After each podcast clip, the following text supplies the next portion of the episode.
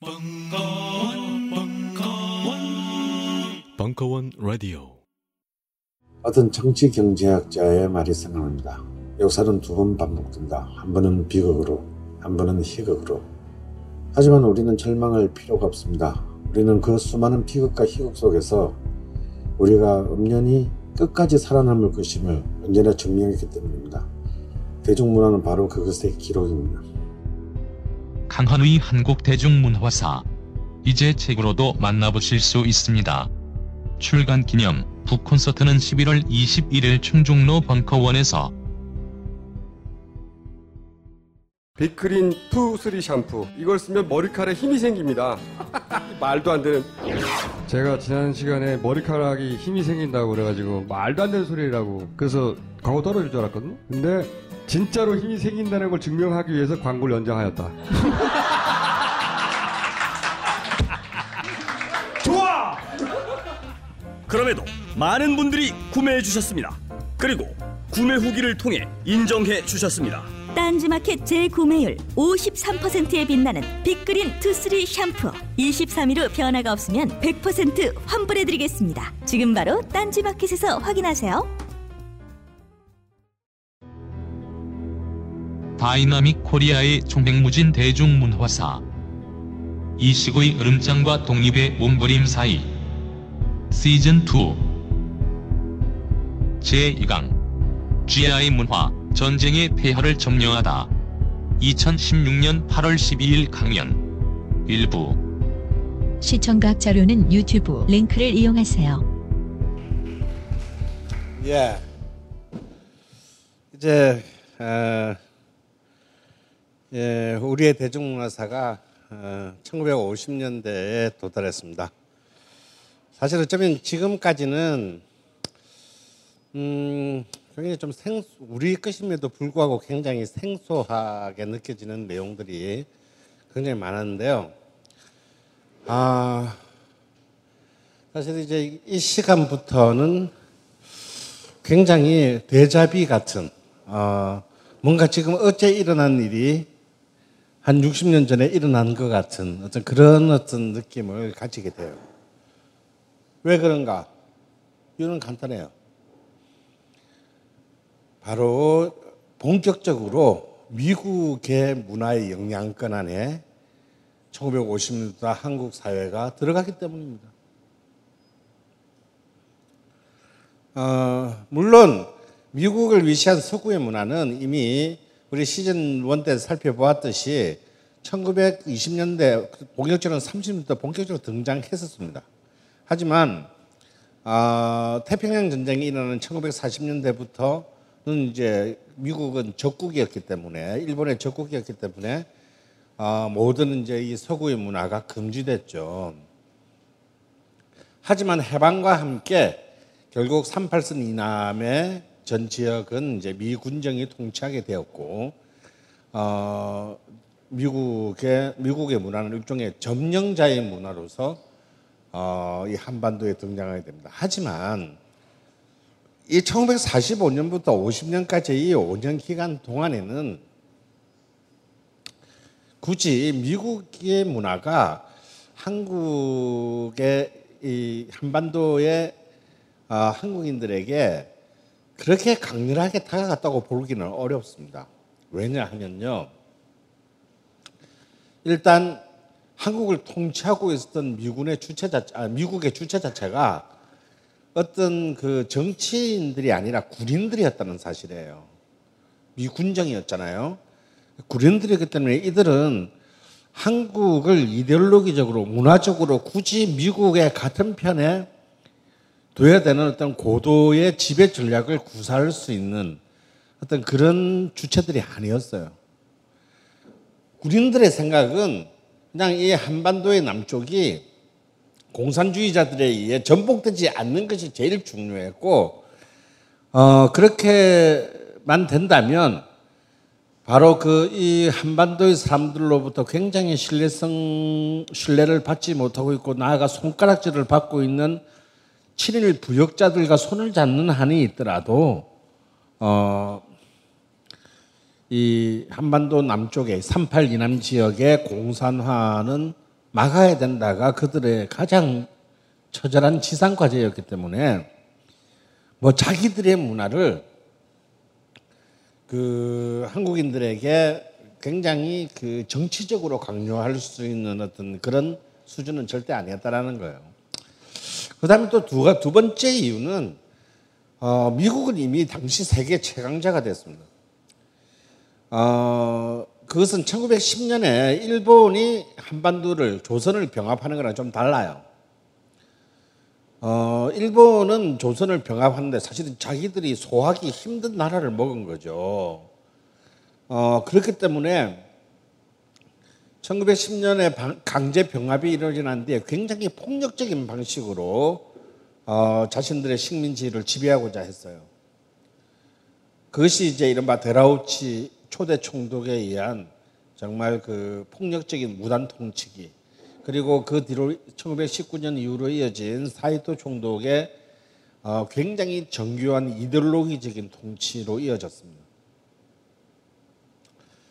하지만 미국에 있어서 이 한반도의 남쪽은 물론 군사 전략적으로 어, 소련과의 대치하고 있다는 지점에서 굉장히 중요한 군사적 요충지이기는 전략적 요충, 요충지이기는 했으나 굳이 미국이 어, 이 지역을 굉장히 굉장히 소중하게 여겨야 될 하등의 이유가 없었다라는 거예요. 오히려 미국에게 중요한 것은 뭡니까? 서유럽이라는 바로 소련과 소비에트와 붙어 있는 그리고 동유럽하고 바로 전선을 붙어 있는 서유럽이라는 하나의 거대한 이른바 자기들이 볼때 어, 서구 자본주의의 파제가 굉장히 전략적으로 가장 중요했지 이 뭐 9만 8천 평방킬로미터밖에 되지 않는 이 한반도의 남쪽은 그렇게 정말 막 이걸 잃으면 마치 나라가 망한다 이런 수준의 그 어, 무게는 없었던 것이죠. 하지만 1950년대가 되면 달라집니다. 왜 달라지나요? 전쟁이 일어났기 때문이죠. 이 전쟁을 통해서 2차 세계대전만큼은 아니지만 미국은 5만 명이 넘는 젊은이들이 이 땅에서 전사했습니다. 그 전쟁은 3년을 이어, 3년이 넘도록 이어졌고요. 어, 남북한의 엄청난 희생을 가져왔습니다. 그리고 그 전쟁이 수행되는 기간 동안 그리고 전쟁이 수행되고 난 뒤 휴전이 휴전 협정이 조인되고 난뒤 어, 미군은 어떻게 됩니까? 전방뿐만 아니라 남한의 전 주요 도시에 자신의 군대를 주둔시키게 되죠. 그건 오로지 서울의 용산 기지만이 아니에요. 부산, 대구, 뭐 사실 전순하고도 굉장히 먼 저 남쪽 뭐 광주 뭐 이런 굉장히 그모전 주요 지역에 미군을 진주시키게 됩니다. 이때부터는요 완전히 얘기가 달라져. 다시 말해서 이 한반도의 남쪽, 휴전선 이남의 남쪽은 완벽하게 미군 기지를 둘러싼 이른바 도시 재평성 과정을 겪게 돼요. 그것은 이는 너무 당연한 거죠.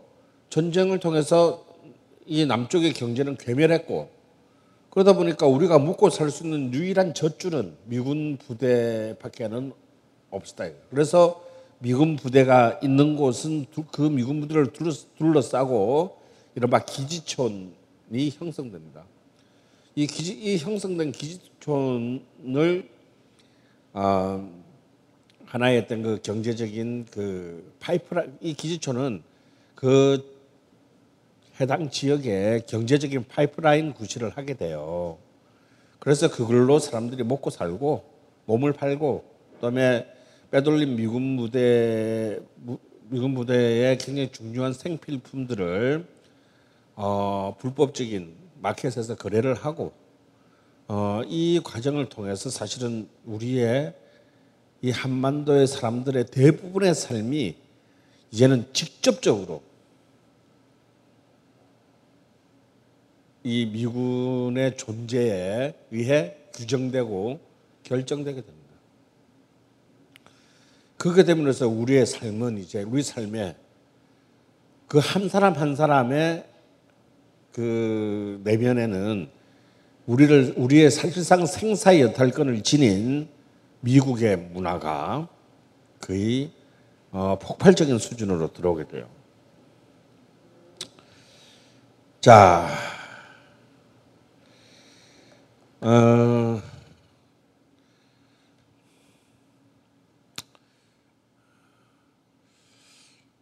해방 이후로 우리나라의 그 현대사는 어찌 보면 좀 10년 단위로 이렇게 정리가 됩니다.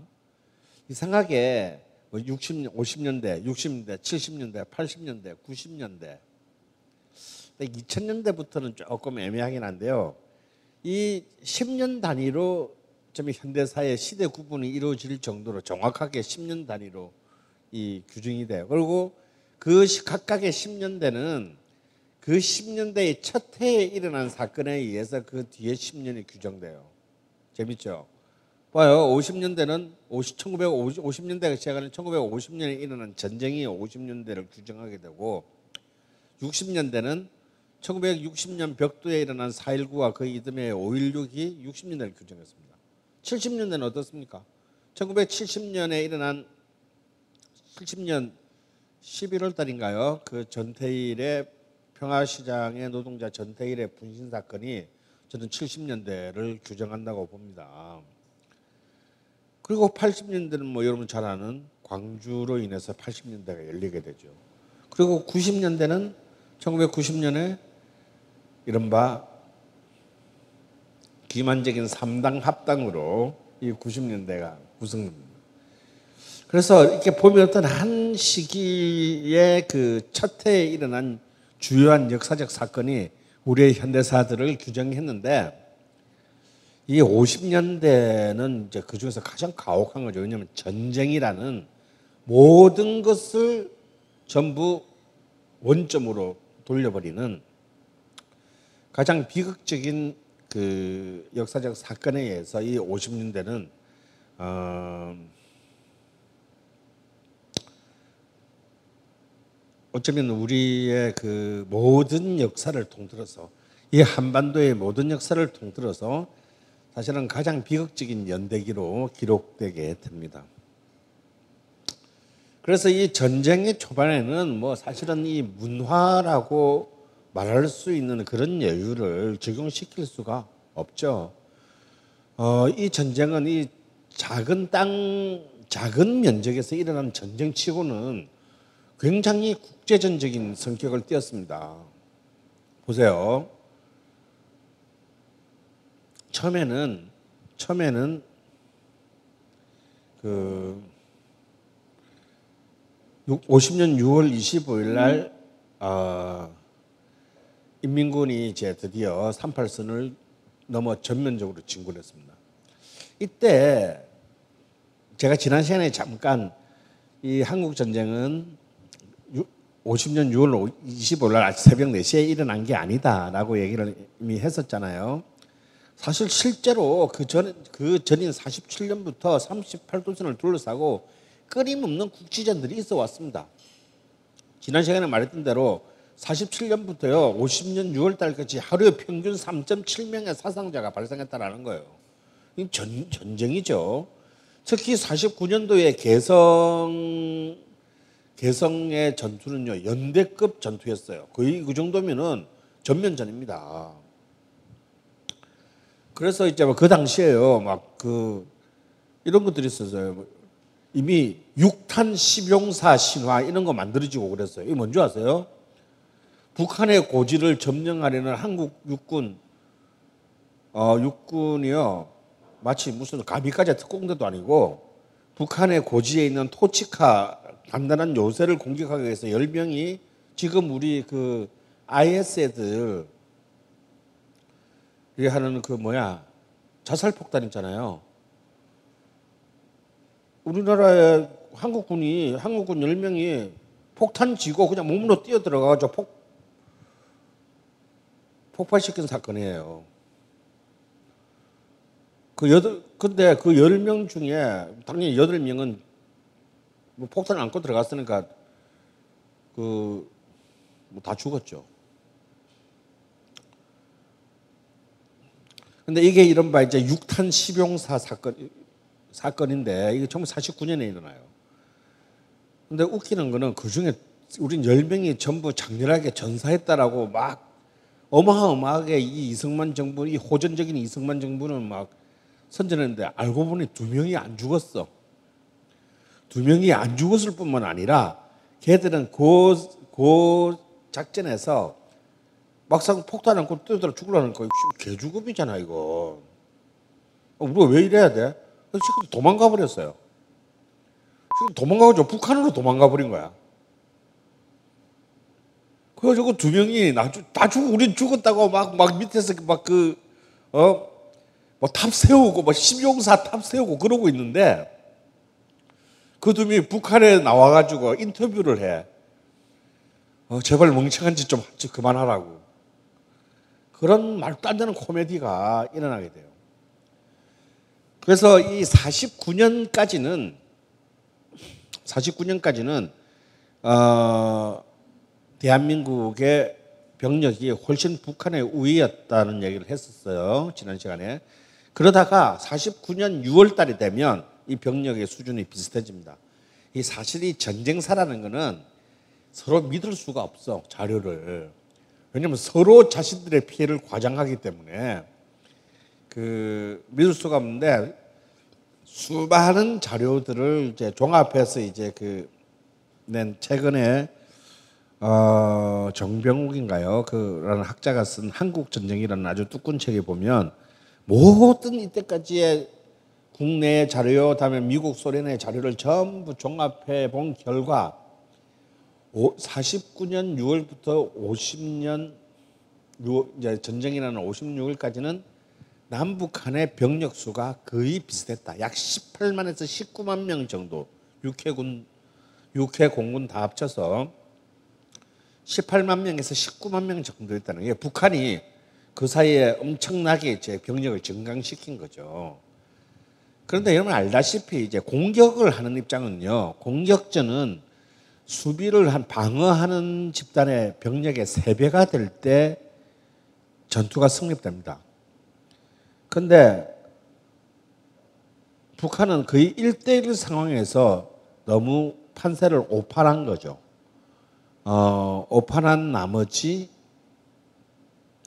이 밀어붙이게 되는데 이러한 어떤 북한의 무리한 도발은 어, 전쟁 뭐 3일 만에 서울을 함락을 시키는 데까지는 성공했으나 이제 전선이 보금, 보험로가 길어지기 시작하면서 이제 금세 그 공격전의 한계를 드러내게 돼요.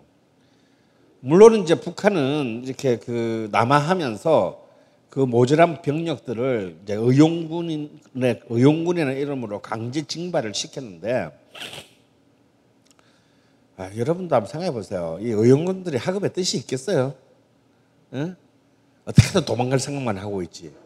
그렇기 때문에 사실은 이렇게 현지 징발 미리 미리 준비가 된 어떤 준비되고 훈련된 병 조직적인 조직된 병사가 아닌 그때 그때 만들어지는 의용군들은 사실상 밥 먹이는 게 더 힘들어진다는 거야. 실제로 전투에는 그렇게 크게 도움이 되지 않는다라는 거죠. 그래서 이제 북한의 이미 도발 자체가 사실은 전략적으로 엄청난 비극만 몰고 오게 되는 커다란 미스였다라는 거예요. 그런데 이게 이렇게 해서 끝나버렸으면 그리고 우리 그 금세 이제 여러분 최근 개봉한 인천 상륙 작전에 미군이 미군이 딱 개입하는 순간에 북한은 어떻게 됩니까? 바로 개전 3개월 만에 다시 쫓겨 쫓기는 입장이 되죠. 그래서 50년 11월 달이 되면요. 이미 이제 이 미군과 한국군은 이미 낙동강, 두만강까지 저, 까지 전부 다 차지해 버려요. 경기가 끝난 거죠. 그러니까 이제 이 전쟁 시간 이제 5개월 여기에서 만약에 끝났으면 어, 많은 희생은 있었지만 아름답게 끝났을 텐데 여기에 중, 중국 군이 중국 해방군 그러니까 중, 중, 그 당시에는 중공이 우리가 중공이라고 했잖아요. 중공군이 개입을 합니다. 아, 중공 중국군이 몇만 명이 그이 개입을 했는지에 대해서는 사실상 아주 구체적인 자료는 굉장히 불확실해요. 너무너무 부풀려진 부풀려진 자료도 있고 또 너무 축소시킨 자료도 있는데요. 어, 확실한 것은 이제 중국 그 막대한 아, 전투력을 가진 미군이 중국군을 이겨내지 못했다는 사실이다.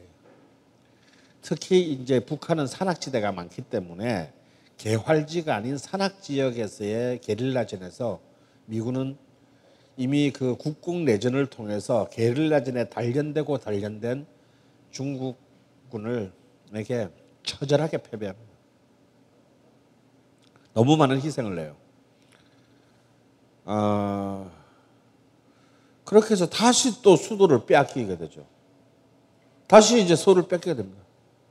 아, 또 내려왔다가 또 다시 올라갔다가 이걸 딱 세 번 하고 나니까 이 나라가 완전히 거들났다. 어, 이 과정에서 사실은 이 한국 전쟁이 가지는 가장 중 우리가 꼭 깔아야 되는 뭐 수많은 사, 수많은 역사적인 내용들이 있지만 이 한국 전쟁이 가져야 될 중에서 우리가 읽어야 되는 딱 하나의 사실이 있어요.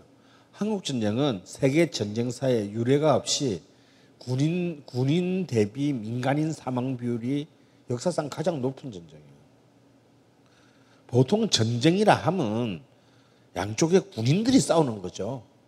그래서 희생합니다. 물론 그 전선이 시가전이 벌어지거나 이렇게 됐을 때는 의도치 않은 민간인들이 희생될 수는 있어요. 하지만 그 이전까지 인류의 대부분의 전, 전쟁은 군인들이 이제 희생되는 전투였다. 그리고 그 군인들의 희생도 사실은 대부분의 전쟁의 경우에는 그렇게 생각보다 높지 않아요. 왜냐하면 질만 하면 다 항복하기 때문에. 그래서 사실 2차 세계대전 때 그렇게 4년이나 작살이 났는데도 프랑스 군대의 희생 숫자를 보면요. 어이없을 정도로 작아요. 어. 그러니까 나중에 그 이 독소 전쟁, 독일 소련 전선에서 희생된 사람들을 빼면 서유럽 전선에서 희생된 군인들의 숫자는 사실 우리가 생각하듯이 그렇게 많지는 않아요. 그런데 한국 전쟁은 군인은 고사, 군인은 말할 것도 없고 군인보다 더 많은 민간인들이 사망했다는 이게 이게 더 문제인 거예요. 이건 두 가지 이유가 있습니다. 하나는 미국 공군력이 어, 전투 및 작전 지역과 비작전 지역을 구분하지 않고 폭격했다라는 거예요. 뭐 어디에 뭐가 있는지 모르니까 그냥 무조건 그냥 그 폭탄부터 그냥 다 깔고 봤다라는 거예요. 여기서 의도치 않게 아군의 포탄에 맞아 죽은 사람이 너무 많다라는 거예요. 두 번째는요. 이건 이제 첫 번째는 사실은 정말 정말 가슴 아픈 얘기고요. 두 번째는 아 이건 좀 문제가 되는 얘기인데 정치적인 이유로 보복 정치적인 보복에 의해서 민간 대 민간이 군인 대 민간이 아니라 민간 대 민간이 학살한 수가 너무 많다는 거예요. 일단 유교가 터졌을 때 딱 터지자마자 이승만 정부가 이승만 이제 비겁하게 도망가잖아요. 물론 이제 또 비겁하게 도망갔다라고 보기엔 좀 문제가 있습니다. 제가 일베 게시판에 한번 들어가서 보니까 어, 아니 일베들도 우리 좀 약간 좀 신경을 써서 봐야 돼. 아, 그 바보만 있는 게 아니더라고. 거기 이승만의 이제 그, 뭐, 이승만이 그랬잖아요. 뭐, 끝까지 수도를 사수할 것이니 뭐, 서울 시민 여러분들은 안심하고 어, 이사를 거친 도망갔잖아. 근데 거기 일베 쪽 의견은 그거예요. 그러면 전쟁하고 있는데 대통령이 가만히 잡히리? 한강 폭파에 된 것도 야 그러면 어차피 도망가는데 그러면 바로 쫓아주지 못하게 한강 끌어야지 그러면 그러면 그걸 한강다리를 안 끌어놓고 그럼 이민군들이 바로 어서 옵시셔 하고 이렇게 그냥 남쪽으로 내려와서 다 하라고 말이 틀린 말은 아니야. 근데 하여튼 뭐 추한 모습이면 분명하지요. 자 왜냐하면 이승만은 48년부터 계속 북진 북진 무력에 의한 북진 통일을 주창한 사람이고 미 어, 미국의 만류에도 불구하고 끊임없이 38선에서 국제적인 도발전을 일으켰던 사람입니다. 어, 그리고 그런 어떤 이승만의 복심, 마음을 읽은 전방 지역의 지휘관들은 사실은 그 이 전쟁 전에 이 38선의 도발에 있어서 도발은 남쪽이 훨씬 더 많이 했어요. 지도상으로 38 이북인 고지를 우리 거라고 우겨서 공격한 사례가 너무 많았다라는 거예요. 그런 거 보면 북한 입장에서는 당연히 방어적 전쟁이 방어적인 전투였다라는 거예요. 근데 왜 그런 일에 그런 어떤 국지전들을 많이 일으켰냐면 대통령이 원하니까 대통령이 내놓 미국의 눈치를 보느라고 내놓고 말은 못하지만 그렇게 하시면 우리 영감님이 너무 좋아하시니까 계속 그 도발을 했던 거죠. 그런 전력을 보자면 막상 전면전이 일어났을 때 이승만이 보여준 어, 태도는 굉장히 사실은 참 그냥 창피한 수준의 그 지도자의 모습이었다는 거예요. 전혀 어떤 리더십의 그 존중할 만한 리더십은 결코 아니었다라는 거죠. 아무 생각 개념이 없었다는 거야. 도대체 전면전이 났을 때 도대체 뭐 어떤 방어 전략도 제대로 없었고 왜 북한이 우리가 먼저 도발하면 모를까 북한이 먼저 도발할 거라고는 추호도 생각하지 않았다라는 거죠. 그래서 실제로 병력의 남, 남북한의 병력의 숫자는 비슷비슷했는 18만 19만에서 왔다 갔다 했는데 북한은 전쟁 직전에 거의 70%를 전선에 다 배치했고요. 남한 대한민국의 국군은 전선의 배치 비율이 그 북한의 반도 안 됐어요. 그렇기 때문에 전면전이 일어났을 때 처음에 순식간에 다 당해버린 겁니다. 그러니까 방어라는 개념에 대한 전혀 어떤 대통령부터 국방장관에 이르기까지 방어에 대한 개념이 전혀 없었던 거예요. 그래서 너무 많은 희생을 하게 됐는데 이 민간인 희생의 가장 핵심은 뭐냐면 이제 먼저 이승만 선수가 권력을 잡고 난 뒤에 제일 먼저 만든 것 중에 하나가 보도연맹이잖아요. 이른바 좌익 전력이 이미 전향했는데 아, 나 이제 좌익 아니, 아니고 나 그냥 착한 시민으로 살게요라고 전향한 사람들 왜냐하면 전향 안 한 사람들이 이미 다 북한은 올라갔지 그냥 잠시 45년 분위기에 분위기에 휩쓸려서 좌익계 단체나 시민단체나 정당에 가입했던 사람들 이런 사람들을 전부 보도연맹으로 다 묶어놨어요. 근데 전쟁이 딱 터지자마자 보도연맹을 전부 집결시켜서 다, 다 사살해버렸습니다. 이것이 이제 그러니까 쉽게 말해서 뭐라고 해야 되지 사전 예비 검속이라는 건데요. 이것이 너무 말이 안 되는 수준으로 일어났다는 거예요. 그 당시 우리 서대문 형무소에서는요, 어, 남로당의 number two, number three가 다 그 저기 뭐야 수감 중이었습니다. 남로당의 넘버원인 박헌영은 10월 46년 10월 항쟁 이후로 이제 해주로 튀었고 그 식민지 시대 때부터 경성 콤그룹으로 끝까지 체포되지 않고 박헌영과 함께 그 국내의 유일한 공산주의자로 체포되지 않는 공산주의자로 버텼던 number two number three가 누구냐면 이주하하고 김삼룡이거든요. 이 두 명은 서울 사람도 아니에요. 함, 함경남도 사람이에요. 근데 남쪽의 지도부들이 북한으로 올라간 뒤에도 이들은 남쪽에 남아서 지하에서 활동을 하다가 금거됩니다. 49년, 50년 초에.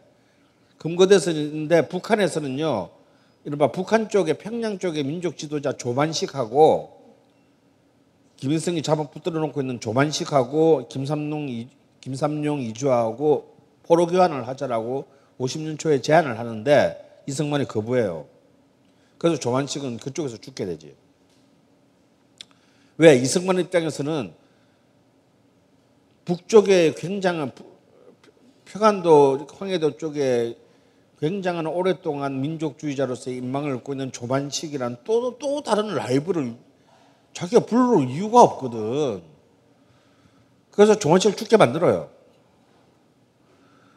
그런데 예를 들어서 전쟁이 딱 터지자마자 이 김삼룡 이주와 같은 서대문 전국에 있는 모든 형무소의 좌익 사범들을 전부 끌고 서대문 여기 여기 바로 가깝죠. 여기 서대문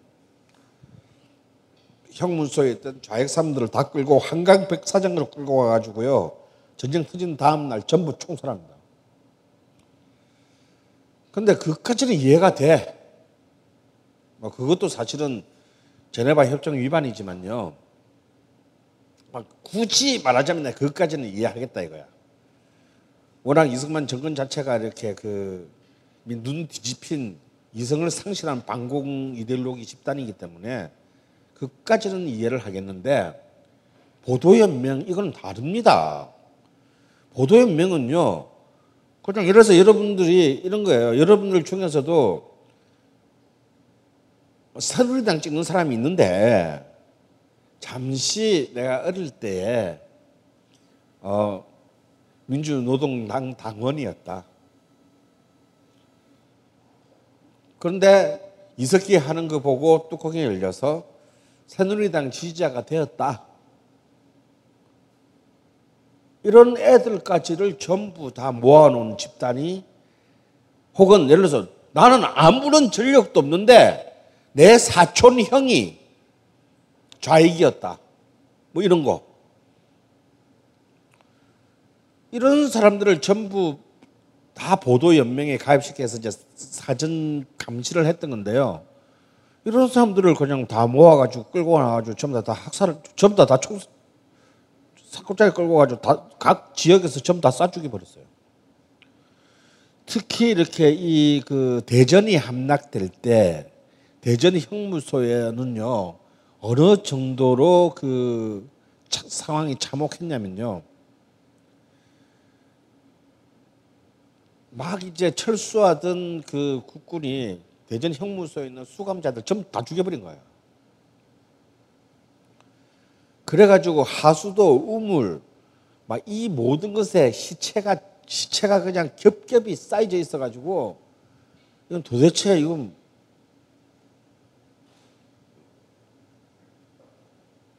뭐 뭐라고 얘기하기가 힘든 어떤 그런 최악의 상황을 만드는데 제 주변에도 그런 분이 있어요. 뭐 어, 그랬대요. 그냥 오늘 아침에 그 보도연맹들을 보- 저이 경남 경, 경상남도 하동에 사시는 분인데 그냥 이렇게 그 어 보도연맹원들은 전부 다, 다 여기 하동 국민학교 운동장으로 모여주세요 그러길래 그냥 아무 생각 없이 아침만 먹고 뚜벅뚜벅 나갔대. 그래서 이제 몇백 명 그 동네 보도연맹들 몇백 명. 그 다들 그냥 뭐 대충 뭐 그 먹고 사는 그냥 일반 시민들이죠. 그 모였더니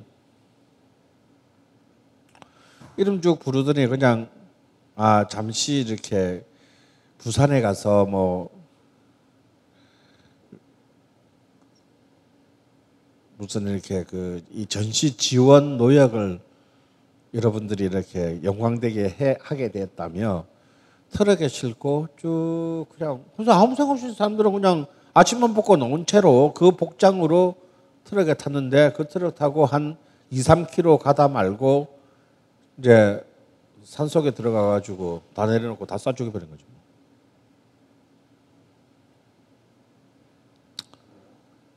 아, 만약 여러분이 그런 그 희생, 어이없이 희생한 사람의 가족이었다라고 칩시다. 예, 뭐 좌익도 아니고 하물며 정의당 정도의 수준의 당원도 아니고 아무것도 아니야. 또 여러분 사랑하는 사람들이 가족들이 그런 식으로 희생 그런 식으로 어이없이 족맞아 죽어버렸어 다. 근데 인민군들이 내려왔어요. 상황이 바뀌었어. 그 그때 그걸 갖다 다 쏴주겠던 경찰, 군, 뭐 이런 가족들이 있어. 그럼 살려두겠냐 니들이? 나나 같아도 죽여 다 죽여버릴 것 같아.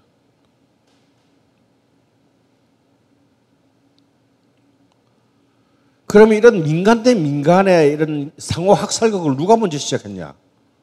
남쪽이 먼저 시작했단 말이에요. 이건 명백히. 그것도 남북 간에 한 것도 아니고 남남 간에. 그렇게 하면서 이게, 이게 한 번 내려오고 올라가는 걸만 했으면은 끝났을 텐데 이게 또 한 번 내려오고 올라가고 또 한 번 내려옵니다. 세 번을 세 번의 주도권이 바뀌게 돼요. 지역 각 지역의 주도권이. 그래서 그때마다 난 사람들은 우리가 지금 이렇게 살아남아서 자식 새끼를 까는 게 난 너무 신기할 정도야. 그때마다 전혀 전선의 전투랑 상관없는 보복적 학살극들이 전 지역에서 일어난 겁니다. 저는 이것이 그 우리에게 예를 들어서 전쟁이라는 것도요 룰이 있는 거예요. 그래서 전선이라는 게 있고 모든 전쟁의 협정이라는 게 존재하는 겁니다. 그런데 한국 전쟁은 그 모든 인류가 만들어 놓은 전쟁의 룰과는 전혀 상관없는 전쟁이었다는 거예요.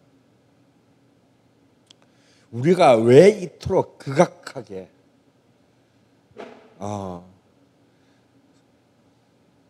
전쟁 이후 세대들은 이해할 수 없는 어떤 어, 북한 혹은 뭐 사회주의에 대한 기성 세대들이 그런 적의를 갖고 있는가? 여러분 우리는 이해 못합니다. 거꾸로 왜 북한이 미국 혹은 남한에 대한 우리가 볼때 아, 잠시만 너무 그렇게까지 할 필요는 없잖아라고 생각하는 정도의 그런 폭력적인 적의를 갖게 되는가? 우리는 절대 이해할 수 없어요.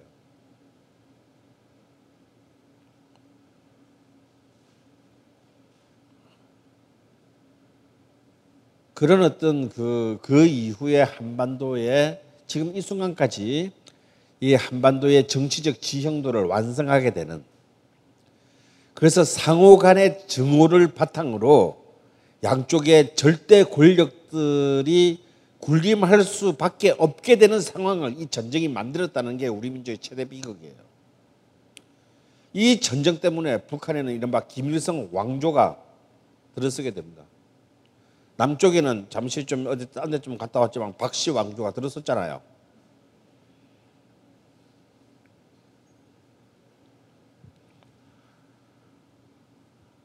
왜, 왜 이런 말도 안 되는 일이 날수 있는가? 바로 타자에 대한, 상대편에 대한 집단적 증오심 때문에. 이 집단적 증오심이 절대 남북한의 민중들이 남북한 민중 모두 각각이 선택해서는 안 되는 더러운 선택들을 하게 만들었던 겁니다.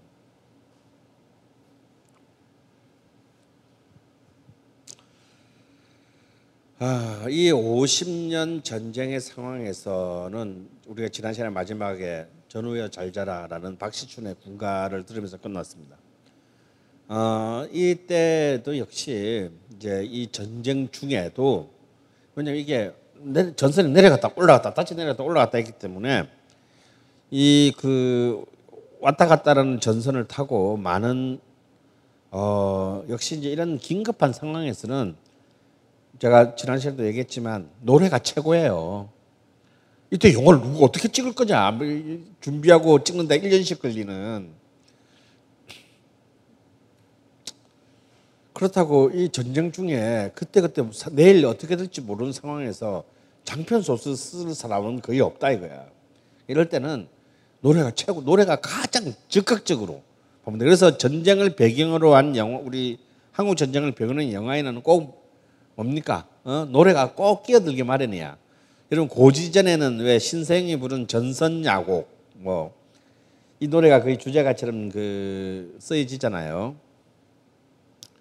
그런데 이제 이 전쟁 중에 발표된 노래 중에서 당시에 남북한 이 전쟁의 전쟁에 통해서 고통을 모두 다 당하던 남북한의 사람들에게 가장 많은 인기를 누린 노래는요. 역시 또 박시춘이다. 박시춘이 만들고 어, 현인 45년 이후에 최고의 슈퍼스타인 현인이 부른 구세어라 금수나입니다. 구세어라 금수나는 뭐 알다시피 여러분 국제시장에 영화 국제시장에서도 이렇게 그 주제가처럼 쓰였는데요. 이 왜냐하면 이 노래 자체가 바로 그 50년 11월 달에 12월 달에 흥남 철수 흥남에서 이렇게 그 이제 결국 미군이 철, 중공군에게 이제 밀려서 철수할 때 그때 부두로 몰려든 3만 명의 피난민들을 사실은 그, 그 미, 군그 저기 수송 수송 그 저기 선, 수송선들은 민간인을 본래 태우면 안 되는 거예요. 그냥 미군만 태워서 가는 거, 가는 건데 그, 그 부두로 몰려든 인파들을 본 그 수송 선단의 책임자가 자신의 개인적인 어떤 그 결단으로 어, 수송선을 열어서 그 사람들을 다 태웁니다. 그래서 거의 침몰 직전 수준까지 태워서 그 겨울 바다니까 침몰하면 전부 몰살이야. 그 12월의 배를 그 흥남에서 부산항까지 끌고 와서 이제 사람들을 이제 그 피난민들을 구출하게 되는데 아, 이 과정, 이 흥남 철수의 과정을 담고 있는 노래가 바로 이 구세라 검수라고요. 그리고 이제 환도 전쟁이 끝나고 난 뒤에 환도 이후에 53년 이제 그 휴전 협정 조인 후에 이제 다 이제 다시 서울로 복귀하고 난 뒤에 유니버설 레코드가 여덟 장의 신보를 내는데 그 중에서 다시 이제 남인수의 역시 박시춘 작곡의 어, 전시대의 슈퍼스타 남인수가 이별의 부산 정거장을 정말 전국적으로 히트시킵니다. 이 전시의 상황에서도 이별의 부산 정거장이 물론 전쟁 끝난 직후긴 하지만요. 어, 5만 장 이상 팔려 나갔다니 어마어마한 판매고라고 할 수 있죠. 그래서 이제 이 구세어라 금수나 그리고 이제 여러분이 또 아는 뭐 전쟁 노래는 뭐 전쟁 노래는 많아요. 이혜연이 부른 단장의 미아리 고개 뭐라든가 향기 실은 군사 우편 뭐, 뭐, 뭐 이런 수많은 이제 이 전쟁과 관련된 노래들인데 그 중에서 이제 이 전 전쟁 중에서의 노래는 구세라 금수나 그리고 전쟁 직후에 전후에 최대 히트곡은 이별의 부산 정거장이 되겠습니다.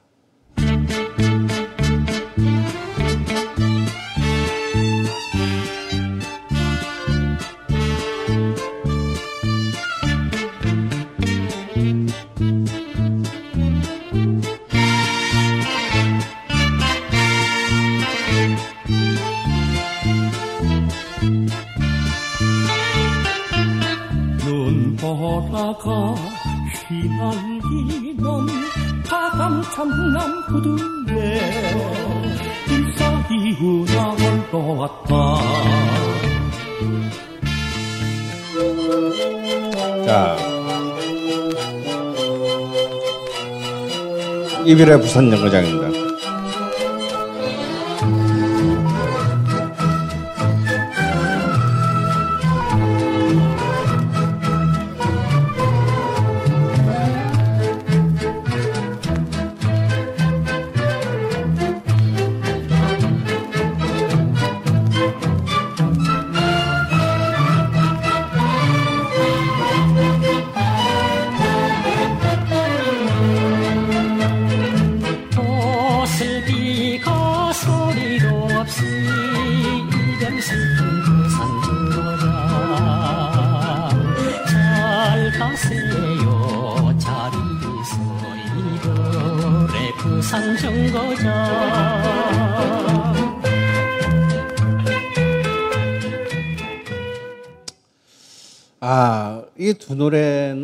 사실 굉장히 슬픈 내용이잖아요.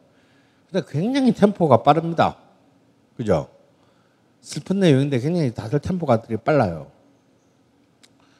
그 이유는 이때 이 시대를 지배했던 것은 전쟁 때 전쟁 때였기 때문에 군가들이 모든 것을 지배했을 때거든요. 그 때문에 사실상 이런 대중음악들도 어 굉장히 슬픈 각각 개, 개개인의 어떤 슬픈 사연들을 어, 표명하는 그런 대중음악도 사실은 그런 군가조의 템포들을 로 이렇게 휩쓸려 갔다라는 걸 이 두 노래를 통해서 알 수가 있어요. 하지만 이 전쟁 직후 54년에 어, 가장 이제 폭발한 성공한 노래는 바로 여러분 지금 아마도 젊으신 분들도 다 아는 이 노래 백설희의 봄날은 간다입니다. 어, 이 노래 또한 박시춘의 노래예요. 도대체 박시춘은 정말 마이다스의 손이었던 것 같아요. 어, 근데 이 노래는 뭐 지금도 많은 뭐 이렇게 이른바 아티스트라고 볼 만한 젊은 아티스트도 수많이 그 리메이크를 했죠. 뭐 특히 한영애도 이 노래를 리메이크했고 김윤아도 이 노래를 아주 훌륭하게 불렀습니다.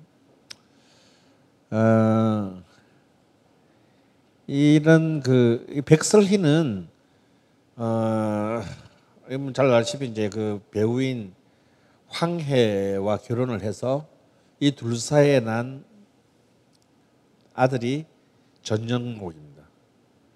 그러니까 전영록의 어머니죠. 음.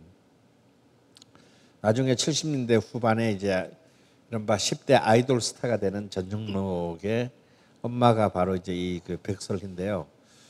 백설이는 그 본래 이제 이 악극단의 주인공이었습니다. 어, 굉장히 카리스마 있는, 굉장히 연기도 잘하고 노래도 잘한 어, 그런 그 이미 그 일종 요즘을 치면 뮤지컬의 주인공이었는데 아, 그의 재능을 이렇게 그 아끼는 많은 작곡가들이 전, 전쟁 직후에 꼬셔서 이제 수많은 히트곡을 발표하게 됐는데 그 중에 가장 대표적인 노래가 바로 이 노래 봄날은 간다입니다. 앞에 두 노래가 남자들을 위한 노래였다면 이 노래는 전후의 여성들의 감수성을 가장 잘 대변하는 노래였습니다.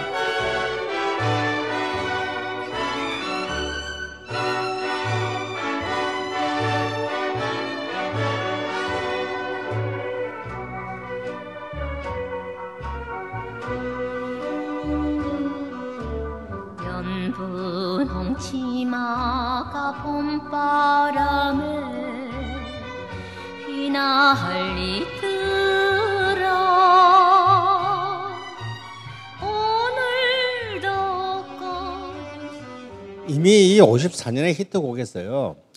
이 노래는 창법상 창법은 여전히 식민지시대 그 트로트적인 창법에서 벗어나 있지 않지만 이 곡을 설계하고 있는 뼈대는 블루스입니다. 그러니까 이제 이 전쟁을 겪으면서 서서히 우리 문화의 이제 이른바 미국 미국 스타일의 어떤 문법들이 이제 완전히 자연스럽게 자리 잡고 있음을 알 수 있어요.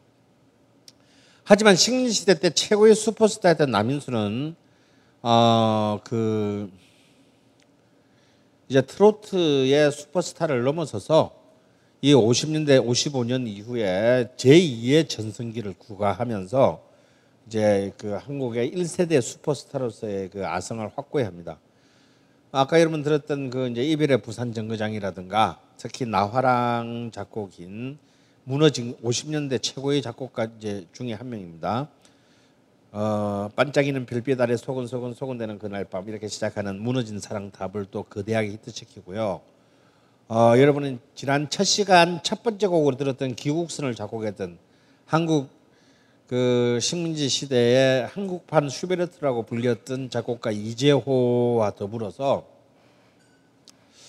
산유화라는 노래를 발표하게 돼요. 이 노래는 그 김소월의 시를 가지고 한 건 아닙니다. 근데 김소월 시를 비슷하게 어 약간 변형시켜 가지고 했는데요. 이상하게 이 당시의 작곡가들은요 산유화라는 이 아이템에 집착을 했어요. 여러분 그 지난 시간에 듣던 그 김순남의 산유화가 나, 나온 이후로 이 우익 쪽의 작곡가 김성태도 산유화라는 것을 냈고요. 그러다 그러다 보니까 이제는 대중음악 쪽에 이재호도 어 씨, 나도 산유화 할 거야 해가지고 근데 이게 정말 또 잘 만들었어. 그래가지고 남인수가 또 이 노래를 또 취입을 합니다. 그래서 또 성공을 거두어요. 그래서 이때 이 55년 55년도에 남인수가 산, 아 57년도에 산, 남인수가 산, 산유화를 불렀을 때 이제 더 이상 대중음악을 천하다라고 얘기하지 가요를 천하다라고 얘기하지 못하게 만들어 주겠다라는 출살표를 던지고 산유화를 취입을 하거든요. 어, 그런 정도로 이제 이 남인수는 이제 이 당시에 단순히 이른바 뽕짝 가수의 틀을 넘어서서 어떤 하나의 그 한 명의 음악 예술가로서의 이제 그런 이제 그 지위를 차지했다고 볼 수 있습니다.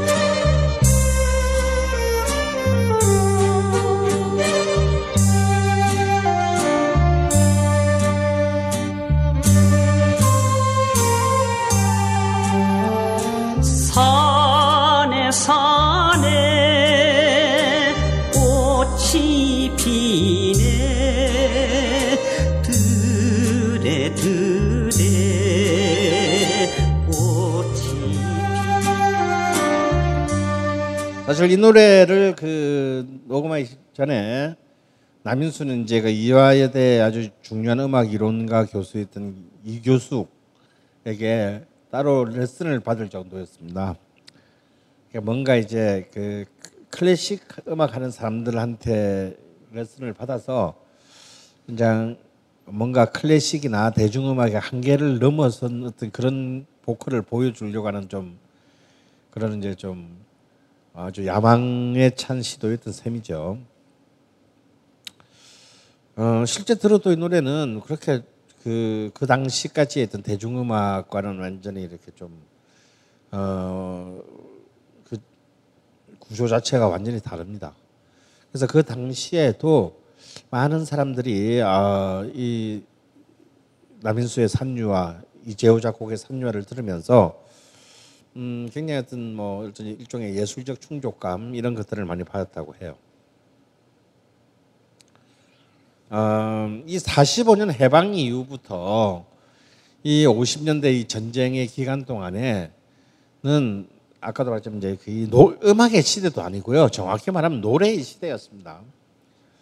그러니까 실제로 이때는 어떤 출판이나 이런 것들도 그렇게 원활하게 이루어지지 않았습니다. 물론 신문에 연재되는 연재 소설은 여전히 인기를 누리고 있었으나 아무래도 이제 전국이 불안정했기 때문에 어, 그 출판이나 이런 것들은 굉장히 그 이 좌우의 이념 논쟁에 휩싸여 가지고 서로가 서로를 이렇게 공격당하기 일쑤였어요.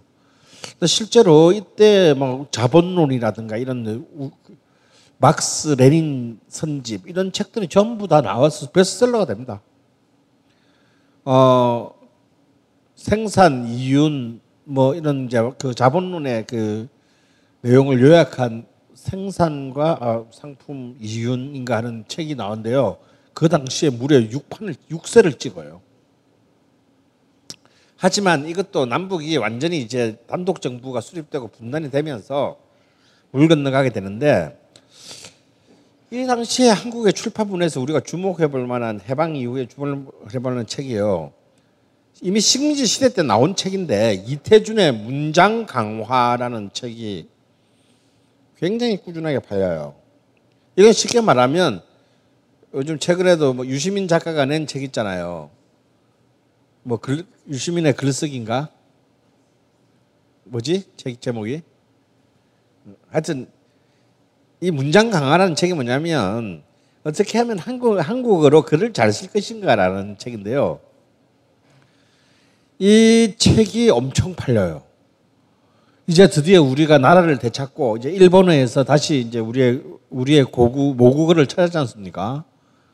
어 그래서 이 책이 굉장히 그 많이 팔려서 한글에 대한 대중적 관심들이 얼마나 사실은 뜨거웠냐라는 것을 알 수 있는데 물론 이 이태주는 이제 지- 좌파계 지식이네요. 어, 이 사람이 또 이 해방공간 때 소련을 갔다 모스크바를 갔다 와가지고 소련 기행이라는 책을 썼는데 이게 또 엄청난 또 성공을 거뒀습니다. 그리고 뭐 우리도 지금까지도 꾸준히 팔리고 있는 김구의 백범일지 어, 이것들이 이렇게 이 해방 공간에서 굉장히 중요한 어, 출판 문화의 어떤 기록을 쓴 책들이고요. 또 주목할 것이 아무래도 이제 이 한, 아름다운 한국어에 대한 관심들이 높아지다 보니까 시집이 그렇게 많이 팔렸어요. 특히 이제 그 일제 말에 희생당하고 최근에는 동주라는 영화로도 나왔죠. 윤동주의 하늘과 바람과 별과 시가 드디어 시집으로 나와요. 해방 직후에.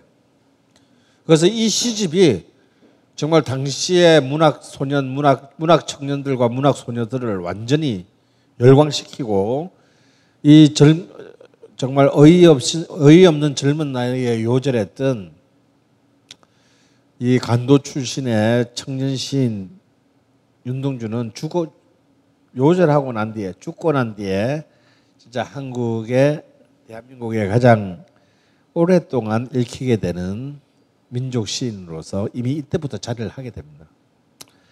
다음에 이제 이른바 청록파 박목월, 조지훈, 박두진을 내준 청록파 세 사람이 한 청록집이라는 시집 또 굉장한 베스트셀러가 됐고요.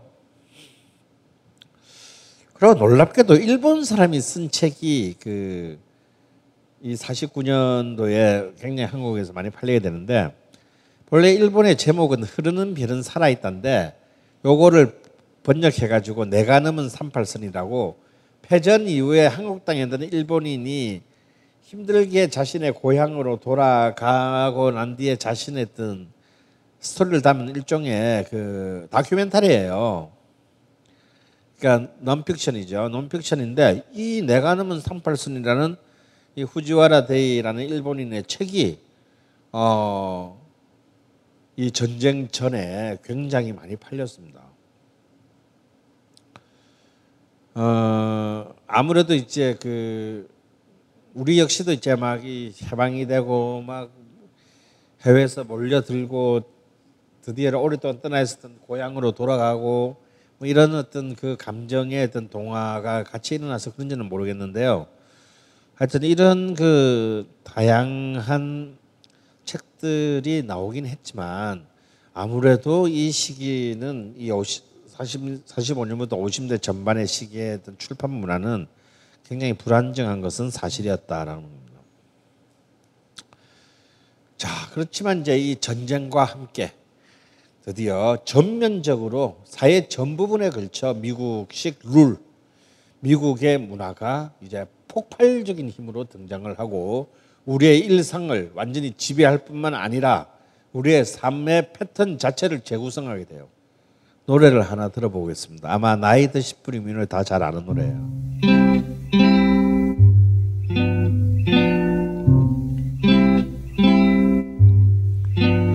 I went to your wedding, although I was dreading the thought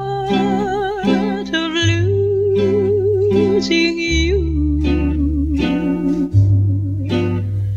The organ was playing my 이 I Went Your Wedding은요 1952년에 패티 페이지의 노래입니다. 사실 미국에서는 크게 히트한 노래가 아니에요. 근데 이 패티 페이지의 P.I.T.T.I라는 이름을 이름은 기억해 두시기 바랍니다. 오늘 맨 마지막에 또 등장할 것이니까요. 바로 패티 김 패티가 바로 이 패티 페이지의 패티에서 따온 이름입니다. 아, 이 패티기는 전형적인 1950년대 미국 백인 중산층의 감수성을 대변하는 어, 가수였어요. 그러니까 발음부터가 완전히 나 백인이야라는 굉장히 아주 아티큘레이션이 딱딱 떨어지는 발음이죠.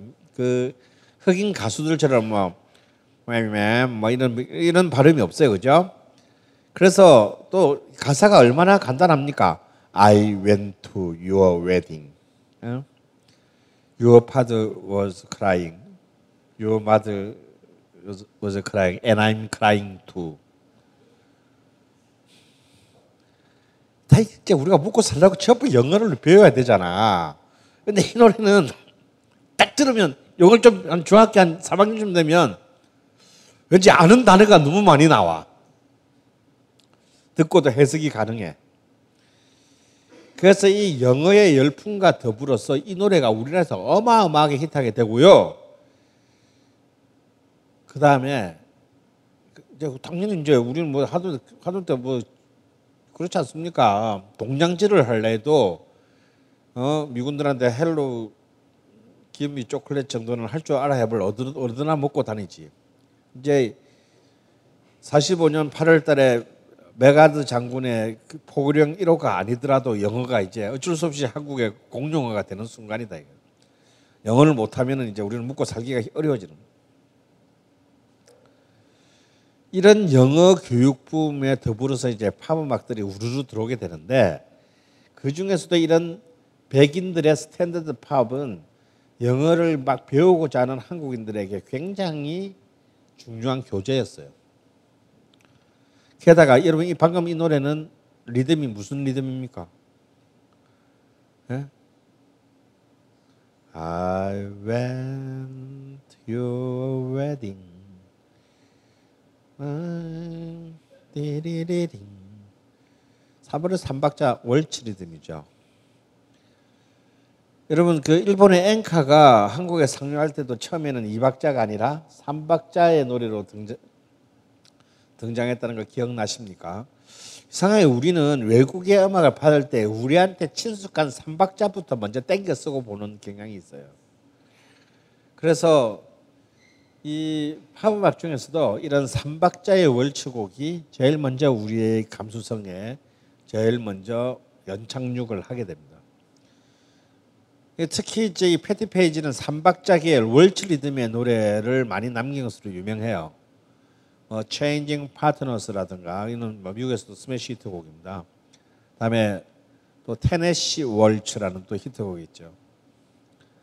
어, 이런 노래들이 이제 한국 젊은이들에게 자신들의 노래로 불려지게 되고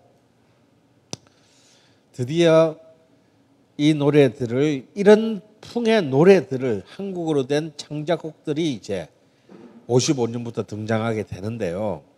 자, 이 이런 미국 백인 스탠더드 스탠더드 팝 음악 스타일로 등장한 첫 번째 가수가 있습니다. 우리는 생각했습니다.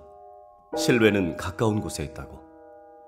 우리가 파는 것은 음료 몇 잔일지 모르지만 거기에 담겨 있는 것이 정직함이라면 세상은 보다 건강해질 것입니다. 그래서 아낌없이 담았습니다. 평산네이처, 아로니아 친, 친, 친. 지금 딴지마켓에서 구입하십시오.